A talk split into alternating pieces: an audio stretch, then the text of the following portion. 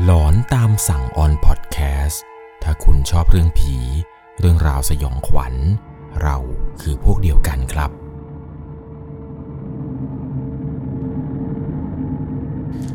สวัสดีครับทุกๆคนครับ ขอต้อนรับเข้าสู่ช่วงหลอนตามสั่ง อยู่กับผมครับ 1 1 LC เรื่องผีหลาย ๆ เรื่องที่ทุกคนได้รับฟังกันเนี่ย ทุกคนคิดว่ามันจะมีอายุของเรื่องราวประมาณกี่ปี เช่นว่าเรื่องนี้เคยเกิดขึ้นเมื่อ 10 ปีที่แล้ว 20 ปีที่แล้ว แต่เรื่องราวในวันนี้นะครับที่ผมจะเล่าให้ฟังเนี่ย เรื่องนี้ครับเกิดขึ้นมาตั้งแต่ปีพศ 2489 ถ้านับแล้วเนี่ยเรื่องนี้เกิดขึ้นมาประมาณ 77 ปีแล้ว อยากจะทุกคนครับได้รับฟังถึงประสบการณ์สุดสยองขวัญของคุณตาท่านหนึ่ง ที่เป็นคุณตาของผู้ฟังทางบ้านของเรานี่แหละครับ ที่ได้ส่งเรื่องราวเรื่องนี้เข้ามา เรื่องนี้ครับเป็นเรื่องที่คุณตาเนี่ยได้ไปเจอเรื่องราวแปลกๆเกี่ยวกับสะพานปลาแห่งหนึ่ง ไม่เชื่อว่าเป็นสะพานปลาที่มีชื่อเสียงอะไรหรอกครับ แต่เหมือนกับว่าจะเป็นที่ที่ชาวประมงเนี่ยเขาเอาไว้จอดเรือขึ้นเทียบท่าอะไรกัน เรื่องราวเรื่องนี้ครับ ก่อนอื่นเนี่ยผมต้องบอกทุกคนอย่างนี้เลยว่า จะต้องใช้วิจารณญาณในการรับชมรับฟังกันให้ดี ๆ เรื่องราวในวันนี้ครับ เป็นอีกหนึ่งประสบการณ์ของผู้ฟังทางบ้านท่านหนึ่งที่ได้ส่งเรื่องราวเข้ามา บอกกับผมครับว่า อยากจะมาถ่ายทอดเรื่องราวสุดสยองขวัญ ตอนสมัยที่คุณตาของเขายังหนุ่มๆอยู่ คุณตาเนี่ยได้เล่าให้ฟังครับ ถึงเรื่องราวที่เกิดขึ้นในปีพศ 2489 สมัยนั้นเนี่ย คุณตาแกยังหนุ่มยังแน่นครับ แกยังเป็นหนุ่มโสด ยังไม่ได้แต่งงานกับคุณยายของเขา ด้วยความที่ว่าคุณตาเนี่ยเป็นคนจังหวัดระยอง แต่แกเนี่ยต้องไปทำงานอยู่ที่ต่างจังหวัด เพื่อที่จะนำเงินครับมาสู่ขอคุณยาย มาจัดงานแต่งมาสู่ขอคุณยาย เพื่อไปทำพิธีนู่นนี่นั่นอะไรไป แกเนี่ยเป็นคนขยันมากครับ เป็นคนที่สู้งาน อดทนกับงานทุกอย่าง คุณตาตอนนั้นเนี่ยนะครับ ได้ออกเดินทางจากระยองเนี่ยไปหางานทำอยู่ที่จังหวัดชนบุรี เป็นอาชีพลูกเรือชาวประมงครับ โดยตอนนั้นเนี่ยจะมีไต่คนหนึ่งเป็นไต่เรือที่ชื่อว่าไต่หมัด ในเรือเนี่ยจะมีสมาชิกอยู่ 7 คน รวมคุณตาของเขาด้วย แล้วก็จะมีพม่าอีก 3 คนครับ ชื่อว่าเนาะท้อนแล้วก็บายหลี 3 คนนี้ครับ ถ้าจำไม่ผิดเนี่ยเขาก็จะชื่ออะไรประมาณอย่างนี้นี่แหละ คุณตาเล่าให้ฟังว่าช่วงนั้นนะครับ เขาจะออกไปจับปลาแล้วก็ส่งปลาให้กับแพปลาเพื่อนำไปขายส่งต่อให้พ่อค้าแม่ค้าเอามาขายตามท้องตลาดอีกทีนึง มีอยู่วันหนึ่งที่ไตหมัดเนี่ยมาบอกกับทุกคนในเรือครับว่า เราจะออกเดินทางกันจากท่าเรือที่ชนบุรีเนี่ยไปยังที่ที่หนึ่งไตหมัดบอกกับทุกคนครับว่ารอบนี้นะครับ ทุกคนจะได้ส่วนแบ่งกันเยอะมากๆ เพราะเนื่องจากว่าแกเนี่ยเหมือนกับจะไปรู้มาครับว่า ต้องไปหาปลาจุดจุดนี้แล้วไปขายต่อให้กับแพปลาอีกที่หนึ่งเขาจะให้ส่วนแบ่งเป็น 2 เท่า ตอนนั้นทุกคนก็เฮฮาอะไรกันใหญ่เลยครับ ที่ว่าไตหมัดมาบอกทุกคนเหมือนกับเป็นข่าวดี ว่าการที่จะออกไปหาปลาในครั้งนี้เนี่ยเอามาขายให้กับแพปลา พวกเราจะได้ส่วนแบ่งกันมากกว่าเดิม คุณตาของเขาที่กำลังจะเก็บเงินเพื่อไปสู่ขอคุณยายเนี่ย พอได้ยินเช่นนั้นครับ ก็ดีใจไปกับเขาด้วย เพราะอย่างน้อยๆเนี่ยก็จะได้มีเงินที่มากขึ้นเพื่อไปขอคุณยายไต่หมัดเนี่ยก็พาทุกคนครับ แล่นเรือออกไป ก็แล่นไปเรื่อยๆครับในท้องทะเล จนกระทั่งคุณตาเนี่ยเล่าให้ฟังว่าไต่หมัดเนี่ยพาไปจอดเรือเทียบอยู่ที่ท่าอะไรสักอย่างหนึ่ง ตอนนั้นเนี่ยไม่แน่ใจว่าท่าตรงนี้เนี่ย มันคือที่ไหนแล้วก็ชื่อเรียกว่าอะไร เพราะว่าตอนที่ไปถึงเนี่ย ไปถึงกันในตอนกลางคืนแล้ว เห็นเพียงแต่ท่าเรือแล้วก็เรือของชาวประมงลำอื่นๆเนี่ยที่เขาจอดทิ้งเอาไว้กัน ดูๆแล้วเนี่ยท่าตรงนี้ เหมือนกับจะเป็นท่าเรือของชาวประมงพื้นบ้านครับ ที่ชาวบ้านเขาจะจอดเรือ แล้วก็พากันขึ้นฝั่งไปหลับไปนอนในบ้านของเขา จะไม่ค่อยมีใครนอนอยู่บนเรือ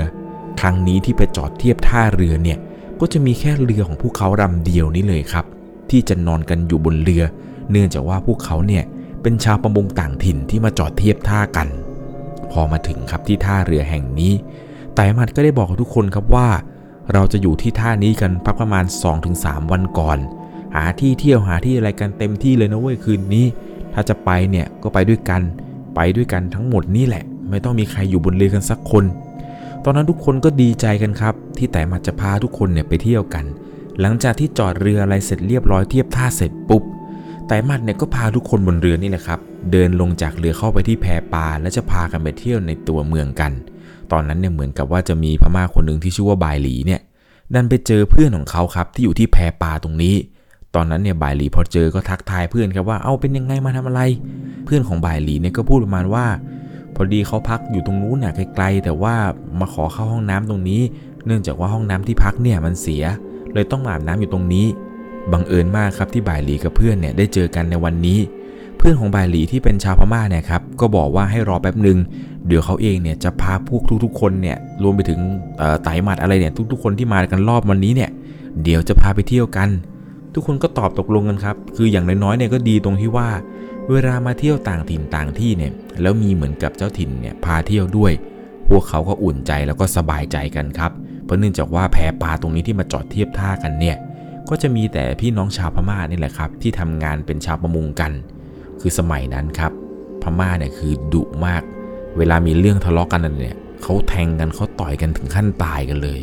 ตอนนั้นครับหลังจากที่รอเพื่อนของบายลีอาบน้ำอะไรกันเสร็จปุ๊บเนี่ยก็พาเที่ยวตามที่ต่างๆครับตามภาษาวัยรุ่นสมัยนั้น ไปร้านคาราโอเกะกันมั่งไปนั่งเหมือนกับว่ากินอาหารอะไรกันมั่ง แล้วก็พากันซื้อบริการสาวเนี่ยมาใช้บริการกัน จนกินจนดื่มอะไรกันจนเมาได้ที่ครับ คุณตาของเขาเนี่ยเริ่มที่อยากจะกลับมานอนที่เรือแล้ว เพราะว่าไม่สามารถที่จะไปต่อกับทุกๆคนได้ครับ พวกคนอื่นเนี่ยยังจะพากันไปกินร้านนู้นร้านนี้กันอีก ตอนนั้นครับคุณตาของเขาเองเนี่ยก็เลยบอกทุกคนครับว่าเขาเนี่ยไม่ไหวแล้วไม่ค่อยชอบอะไรแบบนี้เลย จะขอกลับไปที่เรือก่อน ตอนนั้นครับมันมีพม่าคนหนึ่งที่เป็นเพื่อนของคุณตาเนี่ยเดินตามมา พม่าคนนี้ครับชื่อว่าท้อนท้อนเนี่ยเป็นคนที่รักเพื่อนรักพ้องมาก เห็นว่าคุณตาของเขาเนี่ยนะครับเดินกลับไปที่เรือคนเดียวท้อนเนี่ยไม่ค่อยชอบให้เพื่อนไปไหนมาไหนคนเดียวครับ มันเล่าให้ฟังว่า มาต่างถิ่นต่างที่เนี่ยอันตราย ถ้าจะกลับเนี่ยเดี๋ยวเขาพาไปก็คือไปด้วยกัน 2 คนนี่แหละ เนื่องจากว่าอย่างที่ผมบอกไปครับในสมัยปี 2489 เนี่ยพม่าช่วงนั้นคือถ้าเกิดมีเรื่องอะไรกันเนี่ยก็คือเอากันถึงตายเลยทอนเนี่ยก็บอกว่าอย่าไปไหนมาไหนคนเดียวเลยก็ห้ามขึ้นอันตราย มันตีรันฟันแทงกันมาถึงขั้นเอาตายเลย ดังนั้นครับคุณตาของเขาแล้วก็ทอนเนี่ยก็พากันเดินมาสองคนเดินมาเรื่อยๆเรื่อยๆจนกระทั่งมาถึงที่แพปลา คุณตากับท้อนเนี่ยก็ได้พากันเดินขึ้นไปบนเรือ แล้วก็เข้าไปยังจุดที่นอนของภายในเรือนี่แหละครับ คุณตาของเขาเนี่ยก็ได้ล้มตัวลงนอนลงไป ผ่านไปได้สักพักหนึ่ง คุณตาแกเริ่มฝันครับ แกฝันว่ามีผู้หญิงคนหนึ่ง เดินมาหาแก แล้วก็มานั่งพับเพียบอยู่ตรงข้างๆ ที่แกนอน เหมือนกับผู้หญิงคนนี้ที่คุณตาเห็น น่าจะเป็นแม่ย่านางเรือ คุณตาเล่าให้ฟังว่าผู้หญิงคนนี้เนี่ย มันนั่งข้างๆ แล้วก็พูดกับเขาประมาณว่า เวลามานอนต่างถิ่นต่างที่ อย่าลืมยกมือไหว้สิ่งศักดิ์สิทธิ์ด้วยละ่ะ เนื่องจากว่าเรือลำนี้ครับ คุณตาของเขาแล้วก็ไต่หมัดเนี่ย จะเป็นคนที่ค่อนข้างที่จะซีเรียสเรื่องแม่ย่านางมาก ก่อนออกเดินทาง เวลามาเทียบท่าอะไรต่างๆ เนี่ยไต่หมัดนะครับ แกจะเหมือนกับว่ามีคาถาบูชาแม่ย่านางเรือ แกก็จะยกมือไหว้บอกให้แม่ย่านางเนี่ย ช่วยปกปักรักษาคุ้มครองทุกๆ คนบนเรือหน่อย ตอนนั้นที่คุณตาฝันเห็นเนี่ยคุณตาก็เห็นครับว่าผู้หญิงคนนี้ที่ว่าเป็นแม่ย่านางเนี่ยแกค่อยๆลุกขึ้นเดิน ก่อนที่แกจะลุกเดินไปครับ คุณตาเนี่ยเห็นว่าผู้หญิงคนนี้ เอามือครับ เขียนไปที่ฝาผนังของเรือ เหมือนกับเป็นตัวเลขอะไรสักอย่างหนึ่งตอนนั้นเนี่ยหลังจากที่ผู้หญิงคนนี้เขียนเสร็จปุ๊บ ก็เดินหายออกไป คุณตาเนี่ยสะดุ้งตื่นขึ้นมาสลึมสลือ พบว่าบนผนังผำแพงของเรือครับ มีตัวเลขปรากฏขึ้นจริง ๆ ตอนนั้นเนี่ยคุณตาก็รีบเอาเลขตัวนี้นี่แหละครับ เขียนใส่กระดาษเก็บเอาไว้กล่าวว่าเดี๋ยวขึ้นฝั่งพรุ่งนี้เนี่ยจะไปซื้อลอตเตอรี่ หลังจากนั้นครับ คุณตาเนี่ยก็พยายามที่จะล้มตัวลงนอนอีกครั้ง แต่นอนพลิกซ้ายพลิกขวา ก็นอนไม่หลับสักทีครับ แกเลยตัดสินใจลุกไปเข้าห้องน้ำที่อยู่ข้างล่างเรือครับ ห้องน้ำตรงนี้ครับจะตั้งอยู่บนแพปลา ถามว่าห้องน้ำในเรือเนี่ยมีไหม ก็มีเหมือนกันครับ แต่ว่ามันเป็นกฎของไต่หมัดครับว่า ถ้าเรือจอดเทียบท่าหรือเรือจอดนิ่งๆเนี่ยห้ามใครมาปลดทุกหนักบนเรือเด็ดขาด เพราะเนื่องจากว่าห้องน้ำบนเรือครับ มันจะไม่ได้แบบมีถังเก็บแล้วไปปล่อยอะไรหรอกครับ คือเวลาถ่ายเสร็จอะไรเสร็จเนี่ยเขาก็จะเป็นท่อปล่อยลงทะเลไปเลย และถ้าเรือจอดนิ่งๆเนี่ยคิดดูเลยครับว่ามันจะเป็นการให้อาหารปลาขนาดไหน ยังไงถ้าเกิดคนผู้ฟังทางบ้านท่านใดที่กำลังฟังเรื่องราวเรื่องนี้แล้วกำลังทานข้าวอยู่ ผมก็ต้องขออภัยด้วยนะครับ คือเป็นกฎของไต่หมัดครับที่บอกลูกเรือทุกคนว่าถ้าเกิดไปเทียบท่าเนี่ยให้ลงไปเข้าห้องน้ำข้างล่าง คุณตาเองนี่แหละครับด้วยความที่นอนไม่หลับแล้วก็ปวดท้อง แกก็ลงไปเข้าห้องน้ำที่แพป่า จุดตำแหน่งที่เรือจอดกับห้องน้ำนี่ครับมันก็ค่อนข้างที่จะห่างไกลกันพอสมควร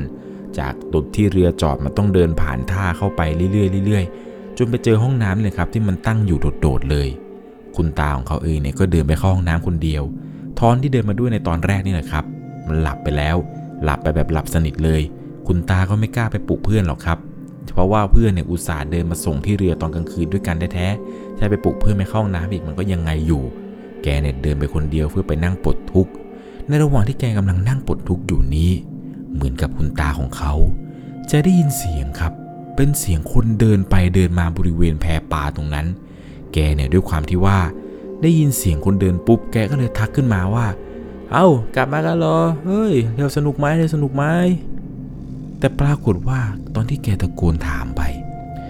มันไม่มีเสียงใครตอบกลับมาเลยครับ เสียงที่แกได้ยินว่าคนเดินไปเดินมาเนี่ย คืออย่างน้อยๆน่าจะมีใครสักคนเนี่ยตอบกลับมาบ้าง แต่เสียงเดินนี้ มันก็ยังคงเดินไปเดินมาอยู่ ตอนนั้นเนี่ยแกคิดว่าสงสัยไต่หมัดเนี่ยน่าจะคงเมา พวกคนอื่นๆเนี่ยก็น่าจะเมากัน สงสัยเสียงเดินเนี่ยจะเป็นเสียงเดินขึ้นไปเรือเพื่อจะรีบกลับไปนอนกันมั้ง พอสักพักหนึ่งครับ แกเนี่ยได้ยินเสียงเดินผ่านไป แป๊บเดียวเท่านั้นแหละครับ เสียงเดินเนี่ยกลับมาอีกครั้งหนึ่งแล้ว รอบนี้ครับเสียงเดินตอกแตกตอกแตกเนี่ยเดินผ่านบริเวณประตูห้องน้ำที่แกกำลังนั่งปลดทุกข์อยู่เช่นเดิม คราวนี้ครับคุณตาเนี่ยก็ก็ตะโกนกลับไปว่า เอ้ย ใครว่าเดินอยู่นั่นน่ะ ตอบกูหน่อยดิ หลังจากที่แกพูดจบครับ มันก็ไม่มีเสียงตอบกลับมาเช่นเคย แต่รอบนี้ครับ มันมีเสียงเสียงหนึ่ง เหมือนกับเป็นเสียงคนเนี่ย เดินชนประตูห้องน้ำครับ เป็นเสียงดังซ้ำไปซ้ำมาดังตุบตุบเหมือนอารมณ์ประมาณว่าเสียงเสียงนี้เนี่ย มันดังมาไม่ไกลจากแกเลยครับ เหมือนกับจะห่างจากประตูห้องน้ำไปประมาณ 3-4 ห้อง เสียงนี้ดังตุบตุบตุบ จนแกเนี่ยเริ่มรู้สึกไม่ค่อยดีครับ แกได้ตัดสินใจรีบออกจากห้องน้ำในจังหวะที่แกเปิดประตูออกไป แกก็หันซ้ายหันขวาดู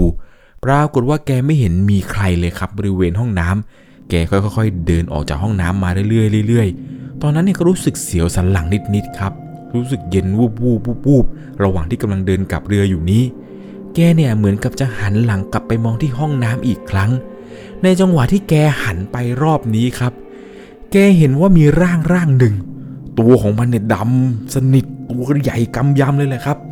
ร่างนี้เนี่ยไม่มีหัว เหมือนกับว่ามันเนี่ยเดินชนประตูห้องน้ำครับ เสียงดังปัง ปังไอ้ร่างที่ไม่มีหัวนี้เหมือนกับพยายามจะเข้าไปห้องน้ำให้ได้ มันเดินชนประตูห้องน้ำซ้ำแล้วซ้ำอีก พอคุณตาเห็นเท่านั้นแหละครับ แกรีบวิ่งขึ้นเรือโดยทันที รีบวิ่งสับจากห้องน้ำเนี่ยไปจนขึ้นเรือ พอขึ้นเรือมาได้ครับ แกตัดสินใจนอนคุมโปงเลย เช้ามาครับ พวกเพื่อนคนอื่น พวกไตหมัดเนี่ยกลับมา เห็นว่าคุณตาของเขาเนี่ยนอนคุมโปงตัวสั่น หน้าตาเนี่ยดูกลัวมาก หน้าเนี่ยดูซีดไปเลยแหละครับ ตอนนั้นเนี่ยไตหมัดก็มาปลุกครับ แล้วก็ถามว่าเฮ้ย เป็นอะไรเป็นอะไร หนาวว่านอนคุมโปงสั่นแบบนี้ คุณตาของเขาครับ ก็เปิดผ้าห่มออกมา ก็ได้เห็นครับว่าไตหมัดแล้วก็เพื่อนๆคนอื่นเนี่ยกลับมาที่เรือกันแล้ว คุณตาก็เลยบอกกับไตไปมาว่า เมื่อคืนผมเจอผีทั้งคืนเลยครับ ผมเจอผีทั้งคืนเลย มันเดินวนเวียนอยู่ในแพปลานี่แหละ ตอนนั้นครับไต่หมัดก็บอกคุณตาเนี่ยเอาอะไรมึงเล่ามาดิมึงเจออะไรคุณตาก็เล่าให้ฟังเหมือนที่เขาเจอนี่แหละครับ คือไปเข้าห้องน้ำแล้วก็ได้ยินเสียงเห็นคนเดินชนประตูห้องน้ำแบบไม่มีหัว หลังจากที่แกกลับมาบนเรือแล้วที่แกตัดสินใจคุมโปงนอนตัวสั่นนี้ไม่ใช่เลยหรอกครับ แกเล่าให้ฟังว่าแกยังได้ยินเสียงคนเดินไปเดินมาอยู่บริเวณแถวแถวๆท่าเรือนี้เลย ในขณะที่แกนอนคุมโปงแกก็มือกำพระไปนี่แหละครับ ก่อนแกจะตัดสินใจแง้มผ้าห่มดู ปรากฏว่าแกเห็นไอ้ร่างผู้ชายคนนั้นนะครับ คนที่ไม่มีหัวเนี่ยที่มันเดินชนประตูห้องน้ำเมื่อสักครู่นี้ มันเดินไปเดินมาอยู่บริเวณท่าเรือครับ รอบนี้ที่เห็นเนี่ยในมือของผู้ชายคนนั้นครับ ที่เป็นผู้ชายร่างกำยำผิวสีดำเนี่ย ในมือรอบนี้เนี่ยถือหัวตัวเองอยู่ด้วย แล้วก็เดินวนไปวนมา แต่เหมือนกับว่าชายคนนี้เนี่ยไม่สามารถที่จะเดินขึ้นมาบนเรือที่เขาเนี่ยนอนอยู่ได้ ตอนนั้นครับพอคุณตาได้เห็นอะไรแบบนี้แกก็กลัวมาก แกก็เลยคุมโปงหลับไปนี่แหละครับจอเช้ามาเนี่ยก็ได้เห็นไตหมัดนี่แหละมาปลุกเขาไตหมัดเนี่ยพอได้ฟังเรื่องราวทั้งหมดครับแกก็หัวเราะย่อครับ พวกคนอื่นเนี่ยก็หัวเราะเช่นเดียวกัน แต่ตอนนั้นเนี่ยสีหน้าแววตาของคุณตาคือซีดเป็นไก่ต้มเลยแหละครับ ไต่หมัดก็เลยบอกทุกคนว่า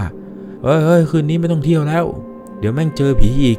ทุกคนก็พากันหัวเราะครับไต่หมัดก็บอกว่าเดี๋ยวเย็นนี้เนี่ยไม่ต้องเที่ยวเว้ยกูพูดจริง เดี๋ยวเรามาซื้อของมากินบนเรือนี่แหละ จะได้ไม่ต้องมีใครเจอผี แล้วจะได้ซื้อของมาไหว้แม่ยานางด้วย ตอนนั้นทุกคนก็ตกลงอะไรกันไปครับ แต่หมัดก็ชวนพวกคนอื่นๆเนี่ยพากันไปซื้อข้าวซื้อของ ตอนนั้นก็ได้มีการซื้อผลไม้ซื้อหมูเห็ดเป็ดไก่อะไรเนี่ยมาทำกินกัน ส่วนหนึ่งเนี่ยก็แบ่งมาไหว้แม่ย่านางด้วย ตกเย็นในวันนั้นครับ พวกลูกเรือคนอื่นๆเนี่ยที่ชื่อว่าออส ตู่แล้วก็เพียนเนี่ยพากันเดินทางไปที่ตลาดครับ เพื่อที่จะซื้อข้าวซื้อของมากินกันบนเรือ ตอนนั้นครับพวกพม่าคนอื่นๆเนี่ยก็ไปชวนคนที่อยู่บนฝั่งนี่แหละครับ ที่เขาออกไปหาปลากันเนี่ย ก็ชวนมานั่งกินกันที่เรือลำนี้ด้วย พวกคนอื่นๆที่เขามากันครับเขาก็จะเอาปลาจากที่ไปหาได้นี่แหละครับ มาแบ่งกินกันมาช่วยกันทำนู่นทำนี่นี่แหละครับ กินกันอยู่บนเรือในตอนนั้น ในขณะที่คนกำลังสนุกสนานกินกันเฮฮาอะไรกันไป ก็มีพม่าบนเรือคนหนึ่งครับ ชื่อว่าบ่ายหลีเนี่ย มันปีกตัวออกไปครับ เพื่อที่จะไปอาบน้ำอาบท่า ห้องอาบน้ำก็คือห้องน้ำที่อยู่ในบริเวณแพปลาที่คุณตาเพิ่งไปเข้ามาเมื่อคืนนี้แหละครับ แต่ว่าเขาจะแบ่งเป็นโซนอาบน้ำด้วย ในระหว่างที่บ่ายหลีเนี่ยกำลังอาบน้ำได้สักพักหนึ่ง ปรากฏว่าบ่ายหลีเนี่ยวิ่งหน้าตาตื่นครับขึ้นมาบนเรือ ทุกคนบนเรือตอนนั้นเนี่ยก็ต่างงงกันครับว่าบ่ายหลีเป็นอะไรทำไมดูหน้าตาตื่นเหมือนเจอผี บ่ายหลีก็เริ่มเล่าให้ฟังครับว่า ตอนในระหว่างที่กำลังอาบน้ำอยู่ได้สักพักหนึ่ง เขาได้ยินเสียงเหมือนกับเป็นคนเคาะประตู เสียงนี่ดังปังปังปังปังปังปังเคาะดังมากแล้วก็ดังหลายที บายลีเนี่ยคิดว่าเป็นเพื่อนอีกคนนึงมาแกล้ง มันก็เลยตะโกนด่าไปว่า ใครว่ามาเคาะประตูเล่นกูกำลังอาบน้ำอยู่ แต่ตอนที่บายลีพูดไปเนี่ย คิดว่าเพื่อนอีกคนหนึ่งครับ มาแกล้ง พออาบน้ำเสร็จครับบายลีก็เดินเปิดประตูทุกห้องเลยครับว่าไหนไหนมึงแกล้งกูทำไมแกล้งกูทำไมมึงหลบอยู่ไหนวะมันก็ค่อยไล่เปิดประตูทีละบานทีละบานไปเรื่อยๆเรื่อยๆ จนกระทั่งมันไปเปิดประตูบานหนึ่งครับ เปิดไปเนี่ยมันเห็นเป็นผู้ชายคนหนึ่งครับ นั่งอยู่บนชักโครกตัวเนี่ยดำสนิท ชายคนนี้เนี่ยไม่มีหัว นั่งทำมึนร่างใหญ่อยู่ในห้องน้ำห้องนั้น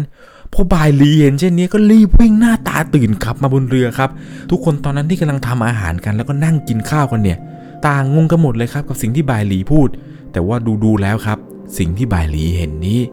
น่าจะไม่ใช่เรื่องโกหก ราะลักษณะทุกอย่างครับที่บายลีเห็นเนี่ย มันเหมือนกับที่คุณตาของเขานั้น เห็นเมื่อคืนแบบเป๊ะๆเลย ตอนนั้นครับทุกคนบนเรือเนี่ยก็เหมือนกับมาปลอบใจบายลีครับว่าไม่ต้องกลัวไม่ต้องกลัวมามามาเฮฮาสนุกสนานเว้ยอ้าวกินกินเอาชนชนก็พากินกันอย่างสนุกสนานเลยครับ บนเรือในวันนั้น กินกันร้องเพลงอะไรกันเมาจนเละเทะกันหมดเลยครับ ตอนนั้น บางคนก็เมาบางคนก็ไม่เมา ตอนนั้นครับในระหว่างที่ทุกคนกำลังกินกันอยู่เนี่ย ก็มีคนบนเรือสองคนครับที่ชื่อว่าตู่กับเพียรเนี่ยชวนกันไปเข้าห้องน้ำเนื่องจากว่าตู่เนี่ยมันบอกว่ามันไม่กล้าไปคนเดียวแล้ว มันเชื่อครับว่าที่บ่ายหลีพูดเนี่ยเป็นเรื่องจริง ตู่ก็เลยชวนเพื่อนอีกคนหนึ่งครับที่ชื่อว่าเพียรเนี่ยไปเข้าห้องน้ำเป็นเพื่อนกันหน่อย ตอนนั้นครับที่ระหว่างที่คนกำลังกินอะไรกันไป ตู่กับเพียรก็พากันเดินออกจากเรือครับเพื่อมุ่งตรงไปที่ห้องน้ำในระหว่างนั้นเนี่ยตู่บอกว่าให้เพียรเนี่ยเข้าไปก่อนเลย เดี๋ยวตู่เฝ้าหน้าห้องน้ำให้ เพียรเนี่ยก็เข้าไปห้องน้ำครับก็ไปปลดทุกข์ ในระหว่างที่เพียรกำลังปลดทุกข์อยู่นี้ ก็ชวนตู่คุยเรื่องนู้นเรื่องนี้แหละครับว่า เอ้ยไอเรื่องที่ไอบ่ายหลีเจอเมื่อกี้ว่ายังไงวะเป็นเรื่องจริงหรือเปล่าวะเองว่ามันมีจริงไหมตู่เนี่ยก็พูดประมาณว่า ก็ไม่รู้ว่าว่าน่าจะจริงมั้งหรือไม่บางทีมันอาจจะหลอกเราก็ได้ เพียรเนี่ยด้วยความที่ว่ามีอาการเมานิดๆครับ มันก็ขำแล้วมันก็หัวเราะว่า เออผีเผลออะไรกันมันจะมาเจอที่ไหนกันวะแม่งป๊อตและ ทำกันเป็นกลัวไปได้ ตู่ที่นั่งอยู่ข้างนอกตอนนั้นครับ ในระหว่างที่กำลังรอเพียนอยู่เนี่ย ตู่ก็นั่งกระดกเบียร์ไปเรื่อยๆครับ แล้วก็บอกเพียงแค่ว่า เออ อูก็ว่า ผีอะไรของพวกมันวะ เลอะเทอะกันซะเปล่า ตู่กับเพียนเนี่ยก็คุยกันครับ คุยกันไปคุยกันมา สักพักหนึ่งครับตู่ที่นั่งอยู่หน้าห้องน้ำเนี่ยก็ถามเพียนด้วยเสียงที่ตกใจมากครับเคาะประตูเสียงครับเพียนเสร็จยังว่าเพียนเสร็จยังว่าเพียน เพียนเสร็จยัง เพียนเนี่ยมันก็ถามว่าอะไรของมึงยังไม่เสร็จ มึงจะเข้าน้ำก็ไปเข้าอีกห้องดีว่ามึงมาเคาะห้องกูทำไม ตอนนั้นครับ หลังจากที่เพียนพูดจบเนี่ย เหมือนกับว่าเพียนจะได้ยินเสียงตู่วิ่งไปไหนแล้วก็ไม่รู้ครับ ตอนนั้นเนี่ยเพียงก็ตะโกนไปว่าไอ้ตู่อยู่ไหมว่าตู่แต่ก็ไม่มีเสียงตู่ตอบกลับมาครับ ตู่เนี่ยวิ่งหนีไปแล้วสาเหตุที่ตู่วิ่งหนีไม่ใช่หรอกครับ เพราะเนื่องจากว่าในระหว่างที่กำลังนั่งคุยกับเพียนอยู่นี้ และเขาก็กระโดดเบียร์ไป ปรากฏว่าตู่เห็นเหมือนกับจะมีคนครับ เดินมาจากมุมมืดอยู่ที่ทางขวามือของห้องน้ำตู่เนี่ยมองไม่ชัดว่าเป็นใครจนกระทั่งไอ้ร่างร่างนั้นครับ มันเดินเข้ามาใกล้เรื่อยๆ แล้วก็ได้เห็นครับว่าร่างนั้นที่เดินมา มันไม่มีหัว แล้วผิวของมันเนี่ยคือสีดำสนิท ร่างกายของมันเนี่ยตัวใหญ่กำยำกำลังเดินตรงมาที่ห้องน้ำในตอนนั้น และตู่เนี่ยสังเกตเห็นว่า ในมือของผู้ชายคนนั้นที่เดินมาแล้วไม่มีหัวเนี่ย มันกำลังถือหัวของตัวเองอยู่ พอตู่ได้เห็นเท่านั้นแหละครับ ถึงกับวิ่งหนีเพนออกไปก่อนใครเลย ตู่เนี่ยรีบวิ่งหนีกลับไปทางเรือ ปล่อยให้เพียนนี่แหละครับ นั่งอยู่ในห้องน้ำคนเดียว ตอนนั้นเนี่ยเพียนก็งงครับว่าเพื่อนเนี่ยหายไปไหน หลังจากที่เพียนเสร็จธุระครับก็เปิดประตูห้องน้ำออกมา ปรากฏว่าไม่เห็นตู่ ตอนนั้นเนี่ยเพียนก็โวยวายกันว่าไอ้ตู่มึงไปไหนของมันวะทิ้งกูเฉยเลยนะ เพียนเนี่ยก็มองซ้ายมองขวาครับ ก็ไม่เห็นว่าจะมีใครสักคน เพียนเนี่ยก็เลยเดินกลับมาที่เรือคนเดียวครับ โดยที่ก่อนหน้านี้เนี่ยตู่เนี่ยวิ่งกลับมาถึงเรือแล้วพอตู่วิ่งมาถึงเรือเท่านั้นแหละครับ ทุกคนตอนนั้นเนี่ยก็แตกตื่นกันอีกรอบ เพราะรอบนี้ครับ ตู่เนี่ยหน้าตาคือจริงจังมาก มันวิ่งกลับมาแล้วพูดว่าเอ้ยกูเห็นแล้วกูเห็นแล้วเวงจริงใบลีใบลีมึงพูดจริงนี่ว่ามึงเจอจริงๆนี่ว่าแล้วก็หันมาหาตาเขาว่า มึงก็เห็นจริงนี่ว่ามึงไม่ได้หลอกนี่ว่ามึงพูดเรื่องจริง ตอนนั้นทุกคนเนี่ยก็งงมากครับเพราะจู่ๆพอตู่มาถึงเนี่ยตู่ก็โวยวายเสียงดังลั่น พอพูดอะไรเสร็จปุ๊บ มันก็รีบเข้าห้องนอนเลยครับ มันรีบกลับเข้าไปส่วนที่เป็นจุดที่นอนเนี่ยเข้าไปถึงปุ๊บมันนอนคุมโปง ตอนนั้นครับ คุณตาของเขาบ่ายหลี ก็เดินเข้าไปถามครับว่าตู่มึงเจอจริง ๆ ใช่ไหมมึงเจอแบบที่พวกกูเจอหรือเปล่า ตู่มันก็บอกครับว่ากูเจอ กูเจอเหมือนที่พวกมึงเจอเลย เหมือนกับที่บ่ายหลีบอก เหมือนกับที่มึงบอกเลย ไอตัวใหญ่ตัวดำไม่มีหัวน่ะน่ากลัวชิบหายเลย มันพูดไปมันก็เสียงสั่นๆไปครับ ตอนนั้นเนี่ยไอเพียนเนี่ยมันกลับมาจากห้องน้ำมาถึงปุ๊บ มันก็โวยวายเลยครับว่าไอตูมึงไปไหนว่ามึงกลัวอะไรของมึง มึงทิ้งกูเฉยเลยแม่งเอ้ย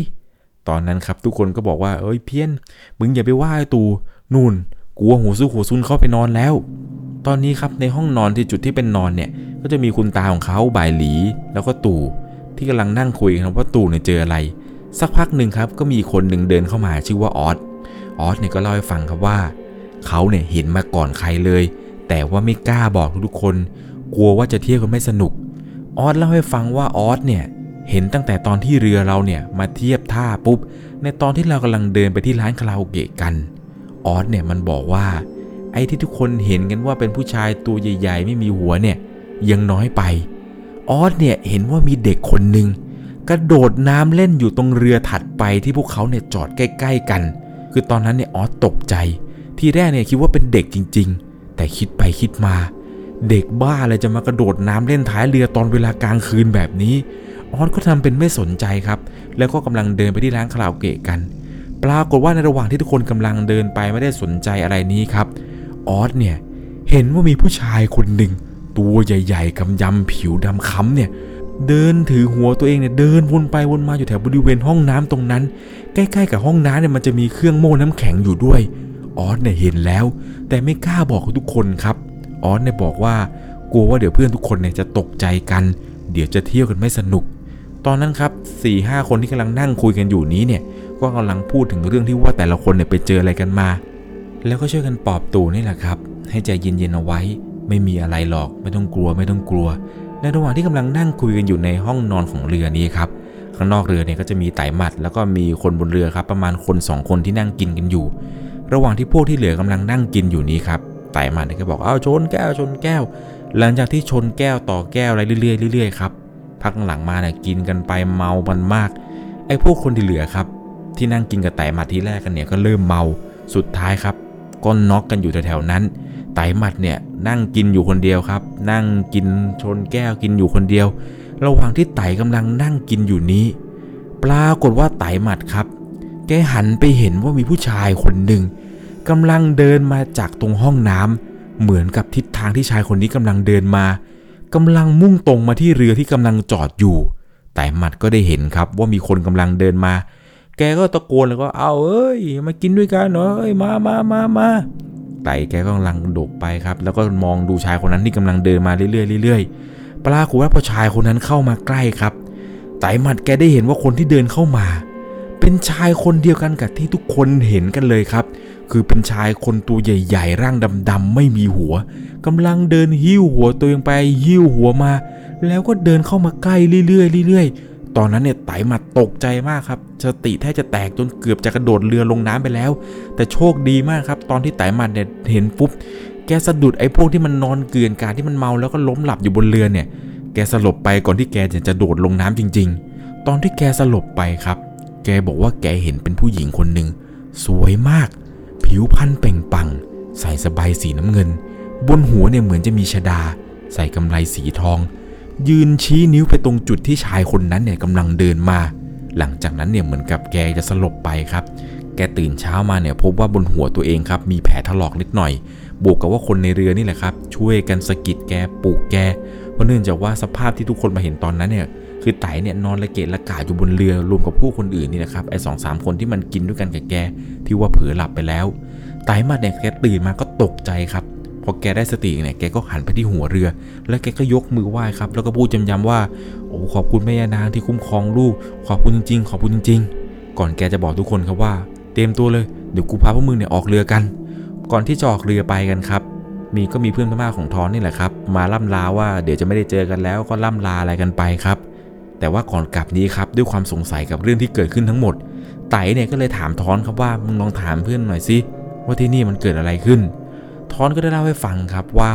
คือก่อนหน้านี้เนี่ยมันมีพวกพม่านี่แหละ มาตีกัน เหมือนกับมาแย่งกันแย่งผู้หญิงอะไรกันนี่แหละ ตีกันจนตาย มันมีคนหนึ่งที่แพ้เนี่ยหนีไม่ทัน โดนเหมือนกับโดนลุมครับ เอามีดเนี่ยฟันคอ แล้วก็เอาศพเนี่ยไปหมกไว้ในห้องน้ำเจ้าของแพปลาเนี่ยแกเปิดประตูมาเห็น สภาพที่ได้เห็นตอนนั้นคือศพเนี่ยนั่งอยู่บนชักโครกแล้วก็บนตักเนี่ยก็มีหัวของร่างนั่นแหละครับ วางอยู่บนตักเลย เลือดเนี่ยไหลอาบนองจนท่วม ปัจจุบันก็ยังหาตัวคนร้ายไม่เจอว่าใครกันที่เป็นคนฟันหัว รู้แค่ว่าเหตุการณ์ในวันนั้นครับ คือมีคนทะเลาะกกันนี่แหละครับ แบบทะเลาะกันหนักมากถึงขั้นเนี่ยพกมีดมาฟันกันเลย ตอนนั้นก็ได้หายสงสัยเลยครับไอ้ร่างดำๆที่ทุกคนเห็นกันว่า เป็นร่างชายที่ไม่มีหัวเดินไปเดินมาเนี่ยสงสัยจะเป็นวิญญาณที่โดนฆ่าหมกศพในห้องน้ำก็เลยถามต่อไปครับว่าแล้วคนที่ออสเห็นที่ว่าเป็นเด็กกระโดดน้ำเล่นน่ะ เด็กคนนั้นครับ ก็คือเป็นลูกของชาวประมงนี่แหละ เขาไม่ค่อยสนใจลูกเหมือนกับว่าสามีเนี่ยปล่อยปะละเลย ไม่ค่อยดูแล ลูกเนี่ยวิ่งเล่น แล้วก็พัดตกตรงท้ายเรือ กว่าพ่อกับแม่เด็กจะรู้เนี่ยก็คือศพของเด็กเนี่ยลอยขึ้นอืดมาเลย พอได้ฟังอะไรกันเสร็จปุ๊บครับ ไต่หมัดก็เลยบอกว่าไปไปไปไปออกเรือดีกว่า หลังจากนี้เนี่ยไม่มาแล้วแพนี้ แม่งผีดุชิบหาย หลังจากนั้นครับทุกคนก็ต่างพากันยกมือไหว้แม่ย่านาง แล้วก็พากันเดินเรือกันต่อ ออกไปจับปลาอะไรกันตามปกติจนกระทั่งคุณตาครับ แกก็เก็บเงินมาได้ก้อนหนึ่งจริง ๆ จากอาชีพชาวประมงของแกนี่แหละครับ ที่ไปออกเรือกับไตหมัด จนแกนี่แหละครับ กลับมาที่ระยองมาสู่ขอคุณยายได้สำเร็จ แล้วก็อยู่กินกันมาจนมีครอบครัว แล้วตัวของผู้ฟังทางบ้านท่านนี้นี่แหละครับ ก็ได้ออกมาลืมตาดูโลก แล้วก็ได้ฟังเรื่องราวของคุณตานี่แหละครับ ที่เล่าให้ฟังว่าสมัยปี 2489 เนี่ย แกเนี่ยไปเจออะไรมาบ้าง หลังจากวันนั้นครับ คุณตาก็เล่าให้ฟังว่า พอเจอเรื่องอะไรแบบนี้เนี่ยตอนกลับมาอยู่กับคุณยาย แกเนี่ยทำบุญที่ส่วนกุศลให้กับผีตัวนั้นตลอดเลยทำบุญเข้าวัดอะไรตลอดแกก็อุทิศให้นู่นนี่นั่นอะไรไป แกเนี่ยอยู่กินกับคุณยายมาได้จนถึงทุกวันนี้ครับ โดยที่ไม่ได้เจอผีเจออะไรอีกเลย คุณตาเนี่ยบอกว่า เรื่องราวเรื่องนี้คุณตาไม่เคยลืม ไม่เคยลืมผีตัวนั้นเลยจำได้ดีเลยว่ามันเป็นผู้ชายผิวดำกำยำเดินถือหัววนเวียนไปวนเวียนมาอยู่แถวสะพานปลาแถวๆนั้น ตาเล่าให้ฟังไปเนี่ยแกก็ยังขนลุกไปเลยแหละครับ เรื่องราวเรื่องนี้เนี่ยคุณบีผู้ฟังทางบ้านครับ ได้บอกกับผมว่ามันเป็นประสบการณ์ที่คุณตานี่แหละครับ แกเล่ากี่ครั้งกี่ครั้งเนี่ย มันก็น่ากลัวทุกครั้งครับ แกบอกว่าคุณตาเนี่ยเล่าให้ฟังแบบนี้ตั้งแต่เด็ก ๆ จนปัจจุบันเนี่ยคุณบีได้ฟัง คุณบีก็ยังรู้สึกขนลุกตลอดเลยแหละครับ คุณตาเนี่ยเล่าไม่ผิดเพี้ยนเลยครับ ตั้งแต่สมัยเด็กจนปัจจุบันนี้ แกเลยเชื่อว่าสิ่งที่คุณตาเห็นในปี 2489 เนี่ย น่าจะเป็นเรื่องที่เกิดขึ้นจริง ๆ เพราะคุณตาเนี่ยจำดีเทลรายละเอียดได้ชัดมากๆ จะไม่ชัดได้ยังไงล่ะครับ ก็แกเนี่ยเห็นมากับตา ยังไงนะครับเรื่องราวเรื่องนี้เนี่ยผมก็ต้องบอกทุกคนเลยแหละครับ ว่าจะต้องใช้วิจารณญาณในการรับชมรับฟังให้ดีๆ เพราะเรื่องราวทั้งหมดนี้ครับก็เป็นประสบการณ์จริง ๆ ที่เกิดขึ้นจริง ๆ กับผู้ฟังทางบ้าน แม้ว่าเรื่องราวเรื่องนี้ครับจะผ่านมาถึง 70 กว่าปีแล้วก็ตาม